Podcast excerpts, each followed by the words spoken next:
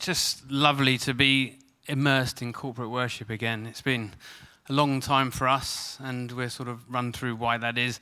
It, when someone says, please just come and share, and I said, about anything in particular, like, no. I think it's very brave. Um, but obviously, we've prayed into it, and I kind of, I think everybody would probably have a lockdown story over the last two years. Um, so we, we will end with that. But, but to start with, I think, I think, you know, when you open that door to Jesus, he stirs something up in you. And, and you have a few things, I like to call them. It might be a ministry, it might be something else. And one of, I would say, our things is we have such a heart for people that are just on the cusp of meeting Jesus someone that won't quite walk through that door on a Sunday morning or to a gathering, but they're there on the sidelines, they're interested, you know they are.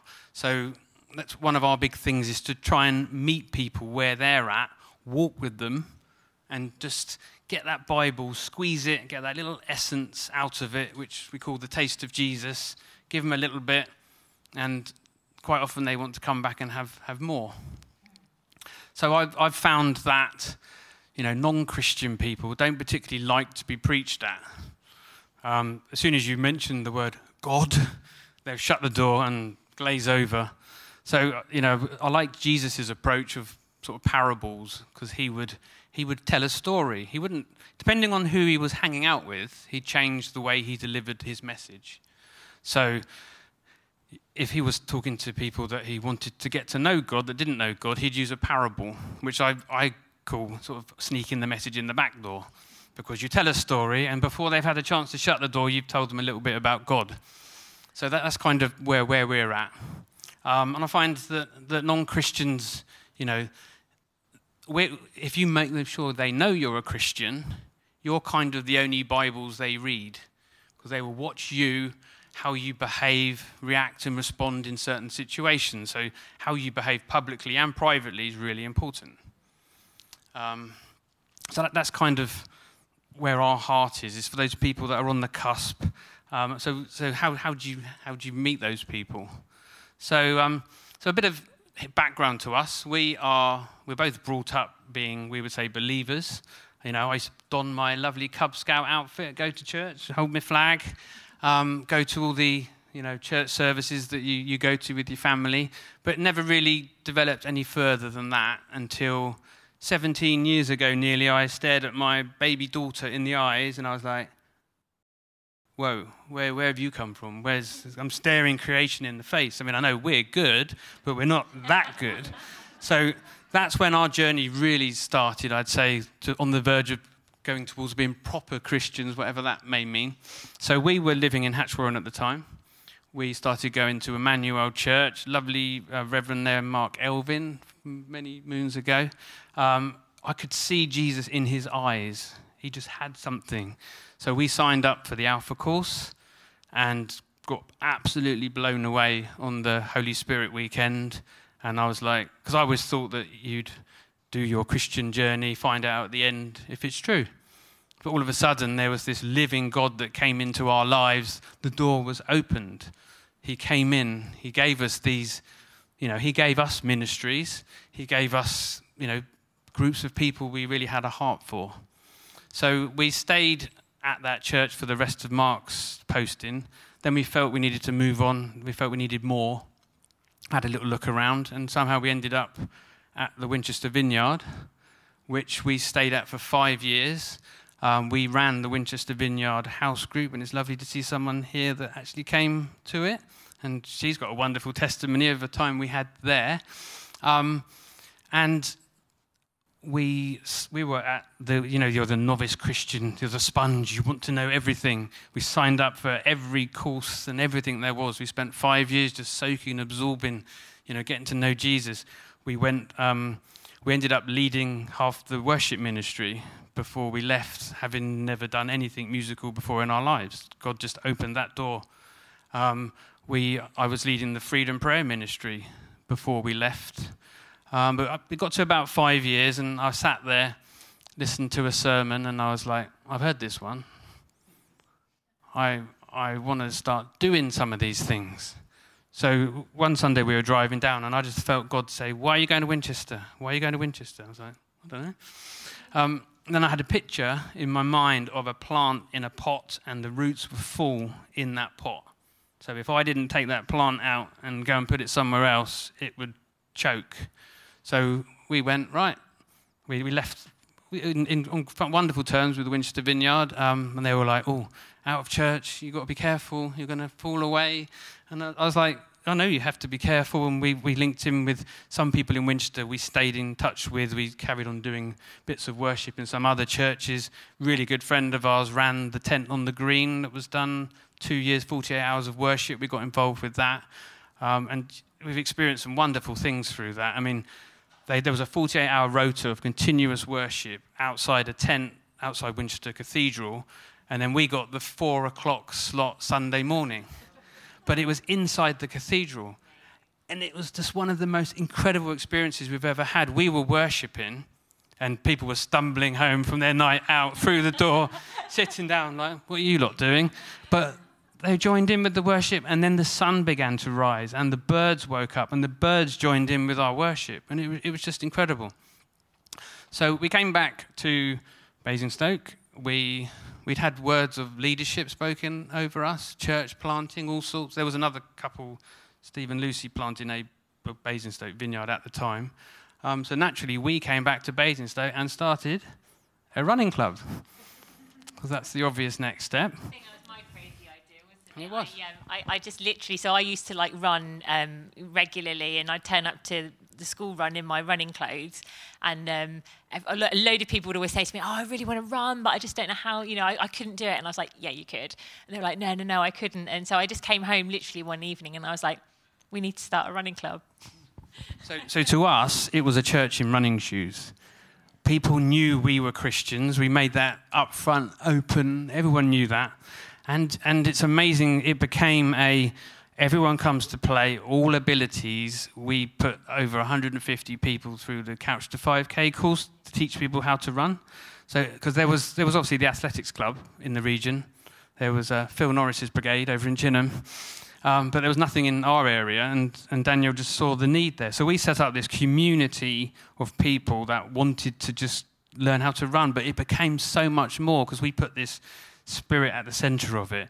I mean, over the we ran it for four years and, gave it away because we, you know we feel like we've done it. We set it up. We, we had the spirit we wanted at the center of it. We actually ran two alpha courses with members of the running club in a in our house because it and because people might not come and do it at a church, and we did it in our living room. Had incredible time. Um, when you go on a long run with someone, you get opportunities to talk to them about Jesus because it gets tough and they start looking up and you're like, oh, well, if you want to know um, the guy up there, we can have a little chat. So we did, it was a community project. Um, we've, we've raised hundreds of thousands for charity through the club. Um, there was a terminally ill boy in our community that we helped send to Florida. We raised £10,000 for the hospice that looked after him. But it came to a point where we get to the point of our pot is full again. I need to replant it. But what's next? It's hard to find those things, and, and sometimes you don't always get them right. Um, we did an event called a Pint of Worship. It was at the White Hart. Um, we had the floor upstairs. We ran that for a while. Yeah, we had some amazing times, but it, it kind of served its purpose and ran its course. And then um, obviously we've connected with a few churches in Basingstoke. We used to do some work worship at East Church, um, the Wessex Church. We've done worship there for quite quite a lot. Um, so we're always looking for what that next thing is going to be, keeping those connections because we don't want to get cut off. We don't want to get cut off and isolated. Um, and then I'd say the next massive opportunity there was to do uh, an unofficial outreach was in lockdown. Um, so we're talking back in March 2020. The world was just about to go into lockdown, and we were about to go through our dark, darkest time ever. So yeah, so um, back to March 2020. Gosh, almost two years ago now. Where did that go? Um, so literally, I think actually on the Friday, um, we'd just been told that we were going to be working from home. I think the government had announced that everyone was to work from home. Um, I'm very blessed to work for Compassion UK. Um, and literally, yeah, they denounced that the offices were closing. Um, and so it was the following Monday, and we, it was my first day sort of working from home. And um, I found two lumps in my left breast and one under my, uh, in my sort of under my arm. Um, basically, I was very lucky actually, because obviously it, the world was kind of going a bit crazy that I was able to get a doctor, a physical doctor's appointment the next day. Um, I think they could hear how concerned I was. They were like, yeah, you know, do come in. Um, so I went to the doctors. Um, she sort of did an examination and she sort of said, you know, yeah, we need to get this looked at. Um, because of COVID, it, you know, she was saying, you know, it could be three or four weeks before you can have a scan. I mean, as you can imagine, I was just thinking, there's just no way. I was already like in pieces and just thinking the thought of just like, having to wait three or four weeks to even just before I know what's going on. Um, I'm very blessed. Um, we work at Compassion, it's a charity, so we don't get huge salaries, but we do have some good benefits working there. And one of those is, is private medical. So I actually called up my private medical company and just said, look, we literally would go anywhere just to get a scan to find out what's going on. Um, and they said, actually, you know, Harley Street in London can see you in two days' time. So um, we actually, it was crazy, wasn't it? I remember we got the train up to London um, and we decided to walk because we didn't want to take public transport because everything was crazy. I think we walked about 10 miles that day, didn't we? I was just in an. It seemed. I remember just being in an absolute blur. Like I really, I was like there, but I wasn't there. I felt like a slight zombie. We were just walking and just kind of, yeah, a really strange time. But um, I was lucky to be able to have a, like a kind of what they call like an all-in-one breast screening service. So I had literally everything: consultation, biopsies, mammograms, scans, literally the lot. Um, I then had to go back the following day for a PET scan. Um, the consultant basically told us on that day that it doesn't look good. Um, she said it, it, looks suspicious, which is basically means they think you've got cancer, um, but they can't obviously confirm anything until they get all the results back from all, all the tests. So on the Monday, we got the call from the consultant to say, um, yes, it's cancer. So I was I was um, diagnosed with grade three, stage two invasive breast cancer, which had also spread to some of my lymph nodes. So um, basically, the following day, I had a call with the oncologist, um, who was absolutely amazing. Um, she said, you know, basically told me like this is what this is what this is what the treatment plan is, um, which was basically going to include 16 weeks of chemotherapy, uh, a mastectomy, 15 rounds of radiotherapy. Um, you know, and you're just like there thinking. So Mark and I, as we said, we're avid runners. Like we've been running for years. Like I've been running. And she ran 22 miles the Saturday before she found the lump. Yeah, we've been. Tra- I've been training for Manchester and London marathons, which were supposed to be like the following month. Obviously, they were cancelled because of COVID. Um, absolutely felt. You know, so literally was like running 50 miles a week. Um, you know, we're avid runners. I eat really well. You know, I'm like really into my nutrition, and, I, and you're just there going, like this can't be true. Like, you know, like you hear the stats, don't you? They say on the tele, like, yeah, one in two people will get cancer at some point in their life. But you're like, no, this, this, this can't be happening to me. Um, and I remember thinking at that time, I was like, I don't want to die. Like that was the first thing I thought. I really don't want to die. And it's not, it's really weird because, you know, most of you will, will realize that as a Christian, like dying isn't something that you're afraid of. Like we know where we're going to when we leave this world right? So it's not it's not like you're scared of dying. You know you know where you're going but i almost just felt like i was like god i'm not ready to go yet. Like i feel like you've got too much more for me yet and i'm just not ready. Um, you know and you think about your children and you start thinking about all the things that you want to kind of be in like experience and, and, and see and, and see them going through. Um, so i think at that point i just remember thinking okay I know what I'm facing now. I know what the treatment is. I'm ready to fight this. Um, yeah, I think yeah, you kind of go into fight mode then, and and we were like we were on our knees. We were on our knees, like, oh my goodness, you know, how are we going to get through this? Um, but equally, we were like, we're ready to fight this. Yeah, and, and I think once you had, I called it the menu of things you had to go through. And, you know, one of Danielle's friends had previously been through breast cancer, and she gave her the advice of like, like you run your marathon, it's 26 miles. You don't run it in one go, you run one mile at a time. Or as Rocky said, one round, one step, one punch at a time. So we were very much in that mentality, but then we were also like, right, hold on a minute. We need to invite someone into this situation with us. So when we were on our knees, we invited Jesus into the center of this. And we thought, you know, how can we walk this out with Jesus? So we set up a Facebook page. Well, to start with, I, I, I was getting messages left, right, and centre, and having to tell 50 people each time we got an update. So I was going to say, sorry, that I think that was one of the hardest things for me because while we were kind of like going through like you know going for the appointments finding out what was happening we hadn't actually spoken to many people obviously we told family we told the children because we knew that like I can't hide how I'm feeling, and we knew that they were going to know. So we told them we were really open and honest with them. We wanted them to, to be aware of the situation. We told some family and a few friends that were praying for us, but we hadn't gone public. And actually, going public was almost quite scary because once it's out there, it's real. and it's like, oh my goodness. But yeah, so Mark, you put together the post, didn't you? So I, so I, I did an you know an announcement for all our friends and just and then I, on, on, the side, we'd set up a, a, private Facebook group for anyone that wanted to come on the journey with us called Team Butler's Journey because some people can't cope with it. We've had some friends that could barely speak to us during the whole thing because they just can't face it. They don't want to face what you're going through. It's not anything malicious or they're not being nice. They just can't handle what you're going through. So we, in the public post I put, I, we'd created this group called Team Butler's Journey, and we said anybody that wants to come on this journey with us, request to join it. So bang, 250 people straight away. And a lot of them were Christian friends, non Christian friends.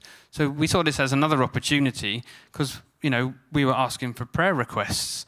And so non-Christian people like, what's that all about? You know, so we were praying for stuff, and this is we were in proper lockdown there, and Danielle was in the top tier of vulnerability. We couldn't do anything. I couldn't get a hug off my mum or my dad. Oh, come. Um, and it was really tough. And, and there's, you know, silly things like that group was our lifeline to the outside world. So Danielle likes a lemon water in the morning. We'd run out of lemons. So I put on the page, we've run out of lemons, go to the front door, and there was a mound of lemons. We've run out of Anadin extras. I've made dominoes out of them and set up. Of course, the group was an amazing support, and it was, it was a lifeline to us, wasn't it? Yeah, it was. I think, um, particularly for me as well, like I don't know if anyone's been through chemotherapy, but um, it can be really tough at times. And there's days when you just feel like because it affects your immune system as well like you can be you know have days where you just feel really kind of like down and really vulnerable.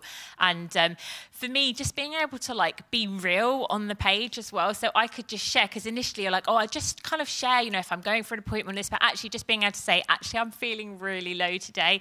And the messages that would come in from people who are like you know you're doing great keep going or i'm praying for you. It was just it was such a a blessing and it really kind of helped me through some like quite dark times or some you know some really difficult times throughout that period. Um, yeah i think like the friend that sort of said to me as well it was it was like like mark said the friend that sort of said just take it one step at a time. I think just looking at the enormity of what i had to go through it was just too much to bear. So just being able to break it down i was like right i'm just first of all i'm just going to focus on the first 12 weeks of chemo. Then i'm going to go to the next four weeks of stronger chemo. Then I'll think about the surgery once that's done, and then I'll think about the radiotherapy. So it was just breaking it down, and um, yeah, I think that just really, really helped us, um, helped us through. So obviously, at that time, it wasn't just our lives that were going nuts. So many people were going through their own pains and struggles, and there was a huge need out there. And a lot of, the, obviously, most of the churches were shut. People couldn't go to church. Um, then all of a sudden, Lee Nurse died, a cricketer in Basingstoke. We, we knew him. Um, I'm close with some of his family. I'd been praying with them throughout his time in hospital. And at the time, I was having to drive Danielle to London each time for chemo. And I remember sat out in the car and his cousin texted me and said, Lee's just died. I'm like, what?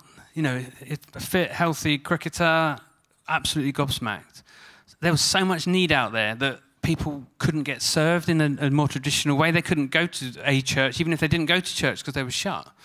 Um, my great aunt died and her daughter really struggled with that. So we've been praying with her. And there was this huge need. And then we just had the idea of this, our heart for the people on the fringes. Um, all of a sudden, you could do PE with Joe Wicks. You could learn to play piano with Myleene Klass. You could cook with Jamie Oliver. And I was like, why don't we do worship with the butlers, you know? So it was coming up, it was Easter Sunday. We just had the idea that we'd never done it before, we'd never been brave enough. We went Facebook Live at 10 o'clock, um, not just to our friends, but to the entire world. And we did an, an Easter service. And we prayed for people that had asked us for things. We prayed for Lee, his family, um, my um, great aunt's daughter. That's a confusing relationship. I don't know what that is. Um, some removed cousin type scenario. Um, so we set up this worship. We were just going to do it once. It just felt like the right thing to do. And we had the most incredible time. The most incredible time. And I, I checked earlier, and, and, over 700 people have been on that worship with us. So, and I thought, hold on a minute, this is, this is working. You know, this is, this is something that can reach people. Um, so we did week two.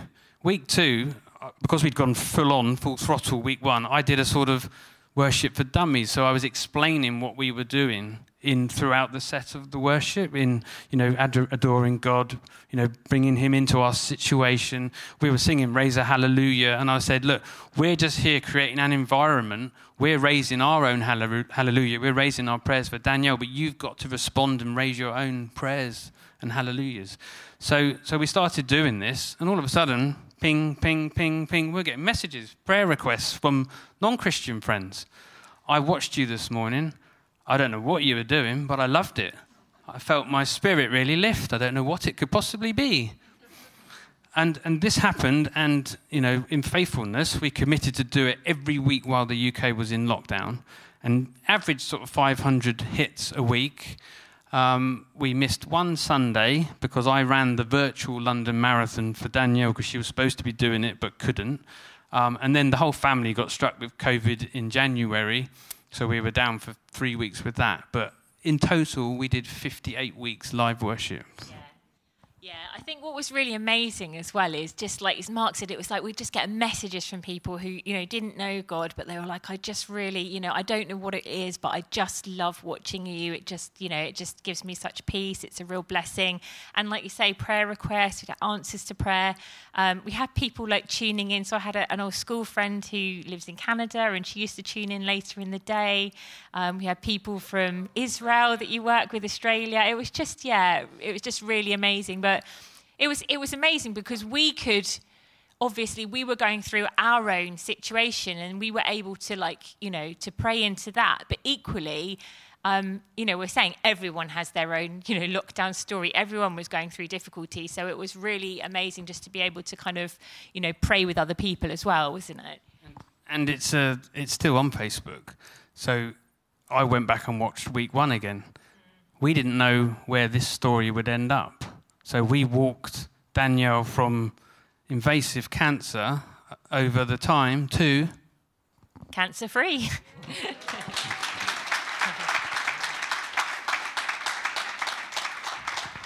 so I was kind of officially told, obviously after my mastectomy, that you know the the cancer is is, is gone. Um, but it, after that, I had to obviously had radiotherapy, and then I had a course of I had to go through six months of um, chemotherapy tablets. It's basically like a kind of preventative thing that they do to sort of stop the cancer coming back or trying to stop the cancer coming back. Um, so that's basically I had the radiotherapy, and then I started the chemo tablets this time last year. Actually, it was on New Year's Day 2021, wasn't it? So I had to have six months of chemo tablets. And um, yeah, we'd actually decided at that point, hadn't we, um, that we were going to run the London Marathon in the October. because the London Marathon was, had been put back till October, we were like, right, okay, so my chemo tablets are going to stop in June. Okay, we've got time to kind of, you know, to train for this. Um, we knew it wasn't going to, we weren't going to be doing it to break any records, but the idea was that it would put a kind of real end sort of point to what we'd been through, um, and we wanted to raise an enormous amount of money for a breast cancer charity. So um, it was a bit up and down because obviously I was on the chemo tablets. One of the big side effects is like really sore palms of your hands and soles of your feet. They were like red raw after a few cycles.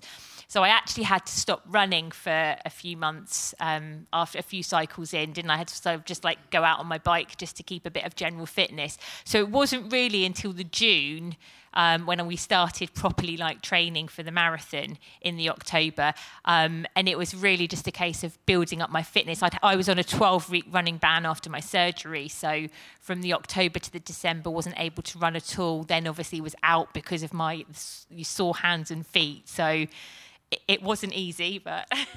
it never is running a marathon.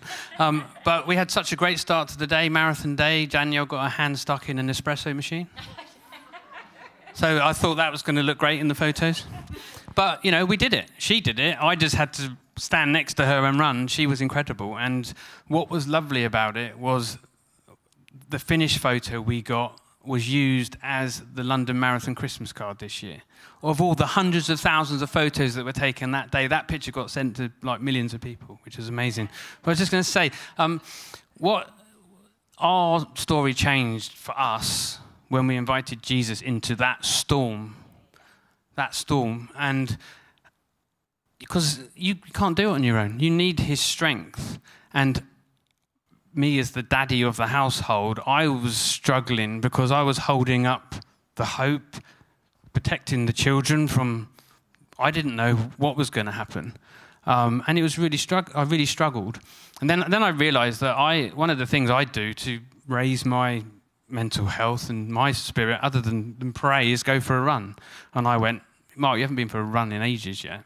And we live behind the Holiday Inn, right near um, Hackwood Park. If you don't know where that is, it's beautiful. They put massive black gates on it and pretend to make it look like you're not allowed in there, but you are. And they love it when you go in there because there's a public right of way from Victorian time so that the plebs could get to church, which is wonderful. So you can go in there, and I love it in there because you've got the, the wild deer, the tame deer, all sorts. And occasionally you see animals, on this particular morning, I was in such a dark place and I really needed to meet with God, and I went for a run. I went through the black gates and got to the first long path that goes up, and this squirrel just came down a tree and ran with me. And I was like, okay, that's nice. And I ran all the way up the first path. Then he went up a tree, and I was like, oh, that was a pleasant experience. Then I turned left, and there was a, a baby deer on the left. And he ran, he, she, I don't know, uh, you can tell at that age. Um, he ran with me all the way up to the, the locking gate. And I thought, this is nice. And I really felt like God was with me in nature. Then, then I went through this big gate, and we've been going to Hackwood Park for years. And there was this great big sign that said, Stay on path. It didn't say stay on the path, it said stay on path, which is massively different because I knew we had this journey ahead of us, and I knew we had to endure to get through it. And I just felt that sign was for me. And that's actually a photo of the sign that was in Hackwood Park because a friend heard this story and said, You should make a t shirt of that. I went, All right. Um, so I saw this sign and I, and I thought, That's for me. And I was listening to worship music when, when I was running that morning. I ran down a lovely hill, you got a, a, wild deer herd on your right. You go over an old bridge, and then I, I ran up to my turning point because I did like a one and a half mile out and back, and these three dogs just joined me. The, the, the, owner was like, they're, they're friendly. I was like, yeah, fine. So they, they ran with me to the Bale and back. And then as I was coming back to where this sign was, I was listening to the song that says, it's, um, so let it go, my soul, and trust in him the waves and wind still know his name. And I felt the presence of God hit me like I'd never experienced it in my life. And I just went down to my knees. I started crying or tears of joy because it was what I needed. I needed to know that God was in that place with me. He was with us on that journey. And, and, and I just came back. I saw Danielle, like, I walked out back in her You won't believe what just happened. And it was such an incredible testimony. And the funny thing is that the guy that made this sign heard, because I, I, I posted this as a testimony publicly on Facebook, and he heard my story and he just sent me a message said, I'm glad you found my sign. Next time I went in there, it was gone. it was amazing. There was there were certainly times. I remember there was times, um, you know, when I was going through treatment, and I just remember like praying, and and I was able to still kind of get out for a run, even when I was going through chemotherapy. Not huge amounts. I just go out for a little 5k run, and it's it, it, just helped me. It just helped me mentally, I think, just to sort of, you know, oh, I don't know. I, yeah, it just just to make me feel like I was doing something normal, you know. And it was it was great. And actually, there was one incredible time, wasn't there, where we literally, as I was running, Mark and I were running together, and the heavens just opened, and there was this almighty storm. And Mark actually took a photo of me that ended up in the Basingstoke Gazette because it was very much like we were running through this physical storm, but we were also running through a huge storm in our lives, and it just seemed really apt at the time. And they called her an inspiring woman of Basingstoke. but yeah, there was there was times as well where I felt like I was I was praying. Um, I was like, God, I you know, I was like, I can't do this anymore. This is really tough, you know. And and there was times when I felt like God was on mute. And I remember saying to Mark, I'm like, I'm praying and I just don't feel like I'm getting anything. And I remember you saying to me, he's like, he's having to do a mighty big battle for you right now. Um, but actually, there was also some incredible times. And there was one particular time that I remember when we were driving up to London. Um, to go for. I had to go up, so I finished, just finished my 12 rounds of chemo, and I was just about to start the four stronger rounds of chemo, um, which I knew was going to be hard. And they said you need to come up to London for a heart scan to check that your heart's strong enough to, to for you to be on this chemo. Um, and I was also going up to get some like genetics um, tests back to check that you know if it was genetic. I was doing a few things that day, wasn't I? And I just remember feeling really like anxious, quite overwhelmed. So as we were driving up there, we were just praying, and I just felt the peace of God come over me. And um, as I was waiting, like to go in for the heart scan, I was just sat there, and I looked outside, and literally the heavens just opened. It was just like pouring it down with rain. And I remember thinking to myself, got to go out in a minute because often when you have appointments, it's like you'll have one appointment in one building and then you've got to go somewhere else for another scan. So it was like a couple of roads down, and I was like, I haven't. It was summer. I was like, I haven't got a coat. I'm going to get absolutely drenched. Um, so anyway, I went in for the appointment, came out. The literally the second I opened the door, the rain just stopped and the sun came out, and it was just it was just like God was just like, I just felt him just take my hand and say, Danielle, I'm with you. And, you know, it was just incredible just to, you know, have those times when he was just like reassuring me that he was right there with us in that situation. So that's, that's our lockdown story. Um, obviously, we used that thing that I said we have to reach a lot of people. And we're still, we went to the Basingstoke Legends Festival, and a couple of my old school friends that aren't Christians went, "Oh, miss your worship, really miss it." And we are like, but it didn't feel right to, to, carry on doing it. So we're still looking, searching for our next thing. Um, I I know that our lives are going to change this year because I've already been told I'm being made redundant after 16 years in April. But I'm actually really excited about that because I think God's got a plan with it. Um, and the other night, I was asleep and I got woken up by the audible voice saying seven candles, which we know the seven candlesticks in Revelation. So I'm still trying to find out, you know, the rest of that. Um, so we're just keeping our ears open. We love doing things like this because it links in with churches and we get fed in corporate worship. So I want to know what's next for me and only by opening that door that you mentioned and letting God into every room will you find where He's going to use you. Because there could be one of the rooms that's got shut, could have something in it that God can use to, to change your life or give you your next thing. Thinking along that as well. You know, we talked about um, the Team Butler journey page, and I remember actually, like sometimes you don't even know like the effect that something is having because initially we set that up very much as a this is for you know a place that we can share with people so that we can you know don't have to send 100 messages to everyone. Um, but I remember, I think I was it was when I was on my chemo tablets, and we we'd gone for a run, and there was a lady, a couple of ladies on a ho- on horseback, and one of them stopped and she said I recognise you. She was like, Oh, Team Butler's Journey. And I was like, Yeah. And she's like, Oh, I'm, I'm on your page. I didn't know who she was. She said, I'm actually going through um, chemotherapy myself for breast cancer.